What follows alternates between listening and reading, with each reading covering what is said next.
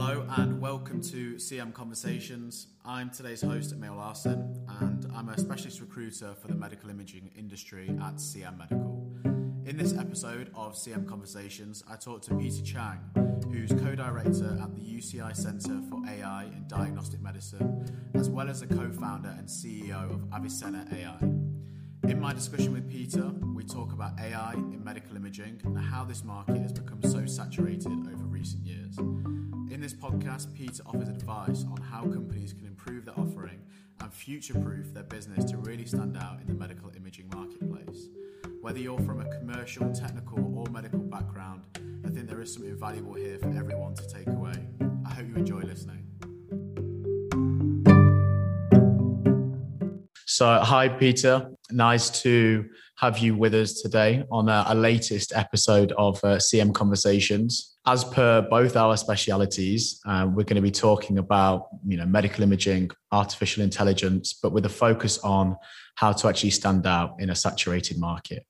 Um, so, I mean, first things first, it'd be great if you could give us an intro to yourself so we can learn a little bit more about you and Avicenna AI as well. Well, thank you, Emil. It's an absolute pleasure to be here. Uh, my name is Peter. I am a neuroradiologist here at the University of California. In fact, one of the largest public university systems in the whole world. Um, in addition, I'm a full stack software developer with about a decade of experience in the machine learning and deep learning space uh, for medical imaging. And in that context, among my various hats that I wear, uh, I, am actually a co-founder of a startup, Avicenna, in this space. Uh, we've been around for about uh, uh three years, working in uh, emergency triage primarily uh, for radiologists. Okay, cool. Um, and can you expand at all into your clinical experience? That would be really useful for the listeners, I think. Absolutely. So, as I mentioned, I, I am a practicing neuroradiologist, which means my duties here uh, at the University of California are twofold. Uh, again, on one, one hand, I run the AI Research Center, which means I'm very uh, much in the R&D sort of basic science uh, aspect of building algorithms. Uh, but in fact, uh, at least one or two days a week, I'll be in the hospital taking care of patients um, really experiencing firsthand what the problems are in our field and, and what ways AI can possibly address some of those issues.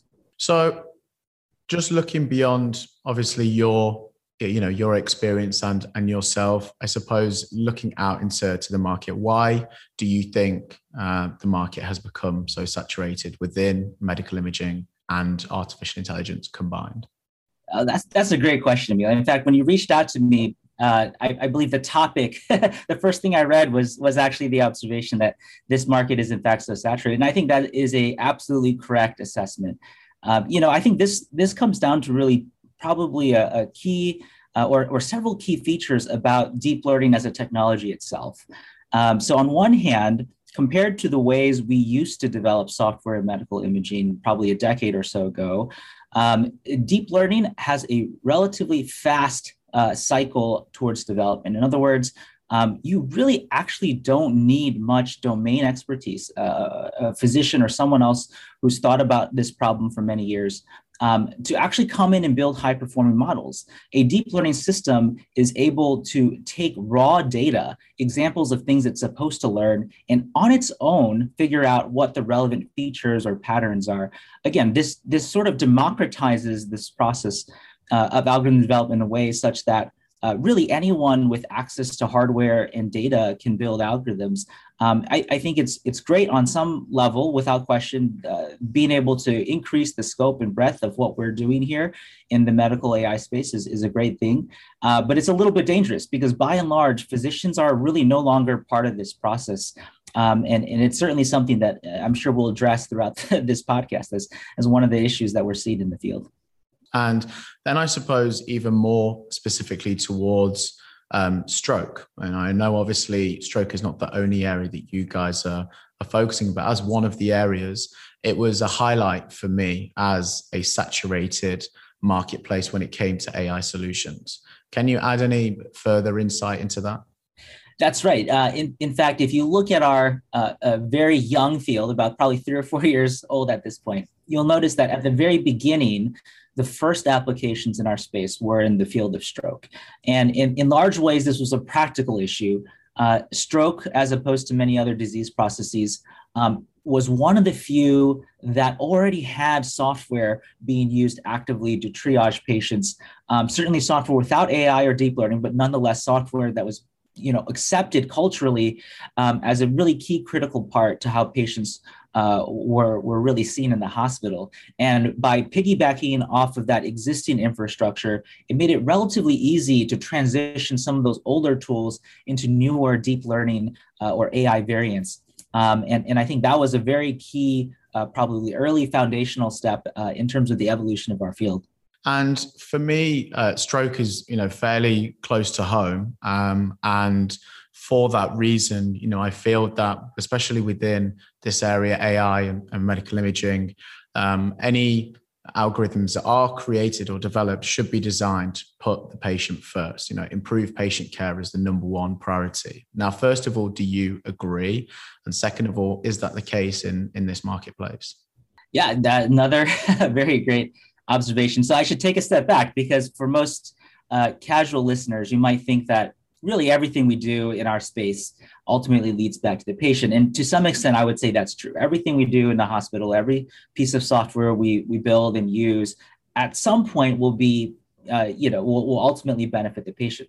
Um, I think what we're trying to talk about here is the scale of impact, right? So there's certain diseases, certain applications where the impact on patient care is quite significant and and actually many many others where the that amount of impact is, is small. Stroke is one of those um, where uh, it actually does happen to be the case that very fast turnaround time, uh, quick and, and rapid identification of patients with, with an acute infarct, um, that actually is uh, is critical from a disease perspective, right? Uh, the amount of time your brain uh, does not have access to oxygen uh, is actually extraordinarily critical to the patient's outcome.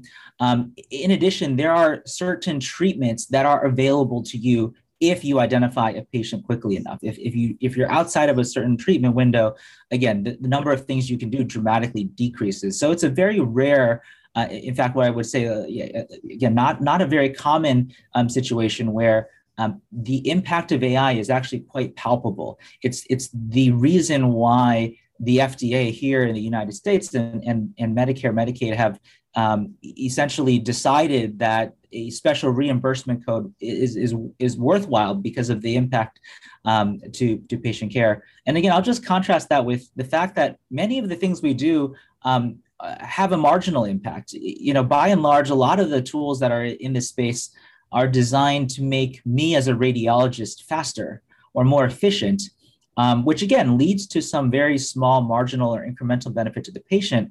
But by and large, the the effect is is on me as a doctor to to uh, uh, again make my life a little bit easier. And so I think it's you want to be careful because when you make my life easier, it turns out even though I'm happy, I can't really quantify that as well. I can't really quantify the value to my hospital, um, and, and, it's very hard to uh, carefully identify what the what the patient benefits are at the end of the day. And having that deep clinical insight um, as you do, um, what are those challenges in finding, I suppose, and adopting AI that is adding value to the workflow? Uh, another another very good question. So I, I think in, in some of our uh, earlier discussion just several minutes ago, I, I, had pointed out that the market is in fact so saturated in part because it's so easy to make algorithms. And I would say that that in itself is already the first problem. There's too many options available to you. If you look up um, uh, companies who are maybe working on brain bleed detection, uh, you know, as, as an example, you'll find dozens of solutions out there. Um, and, and as I mentioned, while it's very easy to build a tool, um, to build a very high performance tool um, that captures the nuance um, that, that is possible in, in medical imaging, that is a very, very challenging problem. Uh, one that, you know, even our team and, and our uh, company struggles with every day. Um, and, that's just not obvious to the end user, right? Um, there's really no good way for a hospital to evaluate the number of, of options out there unless they just purchase the tools and start using them. Um, and, I, and I think the initial feedback we're seeing in the field for, for many of, of the early adopters is, in fact, the algorithms do fall short. Uh, of what they what they've expected and what's been published and, and what's been submitted to regulatory agencies. Um, so trying to figure out how to bridge that gap and and uh, uh, sort of the truly execute on high performing models. I think that's one of the areas we as a field need to work on. So that's obviously uh, an issue there that they're not producing. Some of these companies aren't producing a complete final product. So ultimately, they aren't standing out because they're not giving the user what they need to be able to, like I say, improve you know workflows or whatever it may be. Um, so to to one of the the biggest questions that we're going to obviously look at today is how can companies stand out within an, an AI uh, imaging marketplace? You know, what key things do you think they can do from the very start to affect that, and also relate that to to what you've been doing? Absolutely. So I'm, going to start with the obvious thing, which is one of the, the things we've been talking about thus far, which is the fact that, again, while it's easy to to get started in the space, if you don't have deep domain expertise uh, on your team, if you don't have one or several physicians with a very deep understanding of AI and the problems in the space, I think you're going to, uh, again, fall a little bit short. You're, you're going to build a tool that on the surface seems like it should be useful, but when you go into practice, you'll find that, again, very small uh, uh, deficiencies cause the entire product to fall apart. Um, I think another key part of this is, uh, also relates to, um, I think, the growing ecosystem that's out there. And that's the fact that uh, 10 or 15 years ago, you could build one piece of software uh, and, and sell your one piece of software and, sort of have it live in its own um, sort of isolated environment, right? Uh, I think nowadays, with with the large number of tools that are available at your disposal, um, you you really can't get by just selling one or two tools. You should offer a complete package um, addressing multiple components of, of evaluation or interpretation, ideally around a disease process, but sometimes even more. In the case of stroke, um, there's at least three different imaging questions that you're going to ask yourself um, uh, whether or not there's a bleed in the brain, um, whether or not the patient has a clot in, in sort of one of these large brain vessels that would uh, be amenable to therapy, uh, and potentially what amount of brain tissue has died. Three separate questions, three different imaging tasks. And in the early days, that was three different solutions that three companies would provide for you. And, and again, it just, I think currently in 2021, that model may not work very well, right? A, a hospital is not going to go out and spend a large amount of money for, for three different similar tools. You, you need a complete uh, package, uh, if you will, and you, and you need it at a reasonably affordable price. Um, and, and I would extend that one step further um, and, and, and, and that is by saying that uh, I think tools that do just one thing, even though that's the way most of our tools are, are made today in 2021, I think at some point that model may also be a little bit outdated. Um, you know, the reality is that as a, as a radiologist, I have to uh, evaluate for um, at least several dozen common, but up to several hundred different disease entities every time I, I load up a scan if I need several hundred AI algorithms to help replicate and, and address each individual disease process, that's really not a scalable solution either. So ha- having um, models that are flexible enough to address uh, sort of multiple disease processes or, or findings or some generic um, type of interpretation, I think that'll be another key part of, of the puzzle. And for for Avicenna, then I suppose from the the very start, you guys will have thought, how can we stand out? You know, in a marketplace where there are companies already looking at, at stroke, for example. Uh, what were your main factors on, you know, how we're going to do this? Absolutely. So um, if you follow some of my train of thought here, I guess what I'm what I'm trying to convince your listeners is that um, you, you need to be quite efficient as a company, right? To be able to offer many products and to be able to offer them at a competitive price, at a price that would make sense for, for a hospital, quite frankly. Um, again, you, you need to be very efficient. And, and that oftentimes means you aren't going to be able to um, address every component of the development cycle through marketing, through sales, um, as one company. There are a few companies out there that do try to do this, and I want to, I don't necessarily want to say that it's impossible, but most companies will not be able to do that.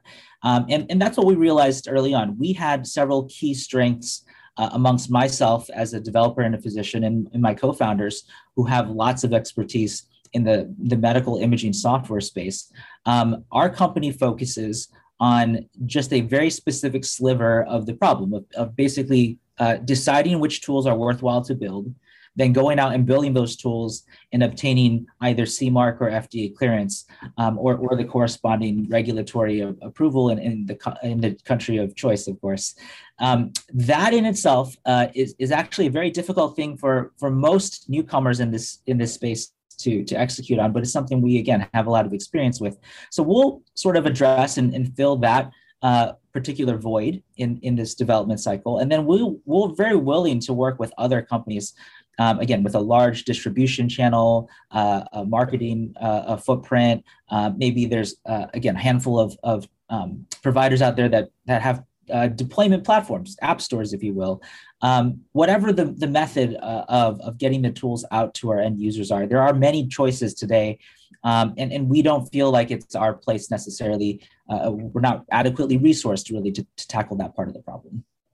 Okay, and I've seen a fair amount of emergence from uh, marketplaces and and companies offering a platform, a wide array of uh, algorithms focusing on different indication areas, which ultimately could solve, I suppose, some of the problems that you've identified, where you know radiologists or neurologist might not want to go out and find all those different things, but if they can come to them in one singular um, platform, as I've suggested there, that could be a really good a really good option. Um, and there are a couple of companies who are emerging now. Obviously, you guys are partnered with Blackford as an example. Do you see that platform and marketplace as sort of next generation AI adoption?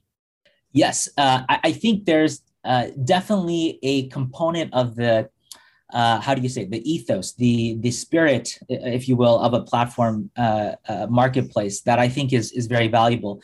Um, but the as with most things, the execution is, is fairly key. I think there's two different continuums of um, uh, or two different extremes of, of platforms that exist today. There's the platforms that are completely open, um, which allow almost any company to essentially sign up um, with a developer agreement and post their tools. Um, that includes folks like myself as a researcher. If I take off my um, my startup hat and I'm just a researcher with a tool, I can I can post it to uh, uh, some of these platforms. Um, so that's again one extreme, completely uncurated. The other extreme is um, the the platform ecosystem, which is very tightly regulated. Um, where only a very small number of developers with very specific contracts um, sort of uh, are, are aggregated together. And then there's again, there's, there's an internal um, sort of uh, quality assurance check uh, from from these platforms before letting the models in. I, I, think it's hard to say, right? There's there's definitely advantages and disadvantages to each, um, but, but, I tend to lean towards a slightly more curated, um, slightly more controlled uh, environment. Primarily, again, because most end users are not savvy uh, and don't have the resources to test algorithms on their own. It's not like um, an Apple or an Android uh, uh, store where, where we sort of download apps and play with them, uh, you know, in a few seconds. Uh, it's it's very hard to, to try a new application, and and I think if you have someone who's able to go through and vet the algorithms for you, or or at least narrow the list to a handful of of top candidates, I, I do think that would be very valuable also one thing that i see is companies offering free free trials. Now it's something super basic as to offer a trial period. You know everyone does it. Amazon prime does it. Netflix does it etc um, do you think that gives companies a competitive advantage over those who don't to say you know here you radiologist you can use my solution for um, three six months depending on how valuable we see you in the future and if you want to carry on using it after you start paying, if not, completely fine. Does that set companies aside from others who don't? I, think that is definitely one advantage. Uh, and and what that essentially means is is your current uh, a company or team lean enough to afford free trials to, to be able to get your tool out there or, or is your venture capitalist investor expecting a return you know tomorrow um, so that does go into the equation without without question um, on the flip side, as an end user, I will point out that the vast majority of companies out there do uh, offer free trials, um, and, and the reason is because the the number of early adopters is still relatively limited. And to entice those early users in right now, um, if you don't offer a free trial, I think it would you would not be competitive at all. Um, and and I'll go one step further to say that um, if you're a company out there and you're engaging hospitals, you might find a bit of resistance.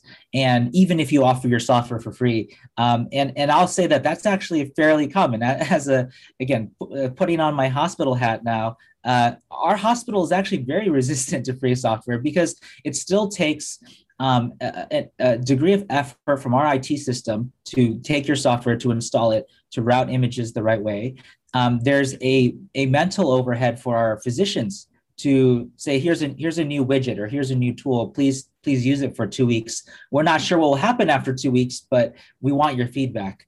Um, you know so that that part is also quite tricky. And and in the early days i think we were excited to, to be part of this but now we're we're finding a degree of fatigue uh, again not just ourselves but a lot of our peers um, and it's it's slightly outside of the the saturation, I suppose, within the market, but also very very relevant. I've seen a lot of um, comments and, and posts and conversations recently about you know what would you prefer you know huge vc funding or loads of customers you know waiting to to adopt basically and obviously the the real answer is 50 50 um, but i wanted your your take on it from uh, insights from both sides of the table uh, again great great questions Um, you know, I think it's tricky because there is a demand right now from our customers for products that they have a sense of familiar with. They can touch, they can see when they go to a trade show. Um, they they sort of uh, uh, they they have a very uh, sort of uh, real sense uh, of, of what's palpable yeah. and available, and, and that's what they're asking for. I think the problem is even though those tools are in fact exactly what AI of this generation can can address, there is certainly a, a very rapid evolution of the technology. And, and I think, you know, one or two generations from now, we're going to see tools that are very different, that are much more powerful and address many more uh, uh, useful problems in, in our field. And I think if you're not careful, if you're a company that's 100% focused on trying to get your, your your returns today and, and, and just giving your customers what you want without having that eye to the future um, it, it could be you know could be challenging. And so i think you do want to reserve a little bit of of, of uh, effort if you will for, for work like that. Um, and it leads me uh, nicely in. Um, we've talked about like existing assets from the very beginning how i suppose to to stand out. And you've mentioned you know having some highly skilled and knowledgeable physicians you know as, as an example um, is there any insights you can give into what companies will need to do from today or start doing to stay ahead of uh, of their competitors? Yeah, I, I, think again, it's it's it's an, it's an extension of what I was just saying, which is that the technology changes so fast. I, I think people, I, I know your listeners are quite savvy, uh, but but to emphasize some very simple facts, right? Deep learning really has only been around for about a decade in, in fields outside of medicine. And inside of medicine, we're looking at about three to four years uh, of widespread adoption. Um, that the reality is that in five or 10 years from now, the technology is going to be very different. Um, and, and if you're not necessarily investing in that, um, that could be, you know, you, you, you could find yourself behind. Um, one of the key technologies that I like to talk about is um, uh, deep learning systems that are able to continuously adapt and learn. Uh, it's, it's actually a, a, feature, a quality of AI systems um, that is inherent to the way they're developed. The fact that they learn so easily and quickly in, in, in the first stage um, means that it's also quite easy for these models to learn from their mistakes and to update their, their representations of data. Um, I, I, think that if, if you're um, if you, again, if you're not necessarily thinking about these type of problems right now, uh, when this technology becomes a little bit more mainstream in a few years, uh, again, you, you, you may find yourself again with with one just one generation old uh, worth of uh, algorithms, which which will be uh, vastly inferior to, to kind of what the state of the art will be. Um, I think one one final thing for you. Um, I've been active, I suppose, within AI for the past 12 months. And it feels like, obviously, because I have been in it only really for that time that it's been super super hot and it's been building and building. Will will the bubble ever ever pop? Do you think? Oh, I, I think without question. And I would say in some ways it it has started. uh, again with those early adopters who see a gap in what was promised and, and what they're working with. Um, I think what needs to be clear is that that gap um, is more of a function of the problems we talked about at the beginning. The fact that it's very easy to get get something started. There's a lot of VC money flow, flowing into space, which means that um, you know you, you you need to be patient and sort of let the handful of folks um, who have perhaps a little bit more of a long-term strategy you need to let them declare themselves um, and, and really see what the potential of this technology is i think as an example we are seeing very very performant um, very high quality algorithms in fields outside of medicine, which is where most of the talent in the space is, right? So we know that the technology can deliver on, on really, really amazing things. Um, I just think that the maturity here in, in, radiology is very limited. There's there's very few folks um, who are who are really even customizing their solutions to medicine. They're really just taking them wholesale from Google and Facebook and applying them to uh, you know our problems in, in, in radiology imaging. Um, so so it'll take a little bit of time, and, and I think people are seeing that. Um, but yeah, to, to, your question specifically, I think we're already starting to see a little bit of a reality check in, in these earlier uh, years, and I, I, think that will continue for some time. No, I think that's uh, I think that's completely fair. Um, I feel uh, fantastically overwhelmed in some senses with all of the the um, great insights that you've shared today. Um, it's been fantastic talking with you about obviously this standout topic of how to stand out in a, in a saturated market within medical imaging and AI. Um, I've definitely learned a lot. I'm pretty sure the listeners will uh, have a lot to take away as well. So yeah, thank you very much for coming on. It's been uh, it's been a pleasure. Oh, absolutely! It's it's uh, it's my honor to be here. Thanks so much for the invitation, and again, I hope your listeners uh, had as much fun as we did uh, in this in this conversation. I'm sure they will. Spot on.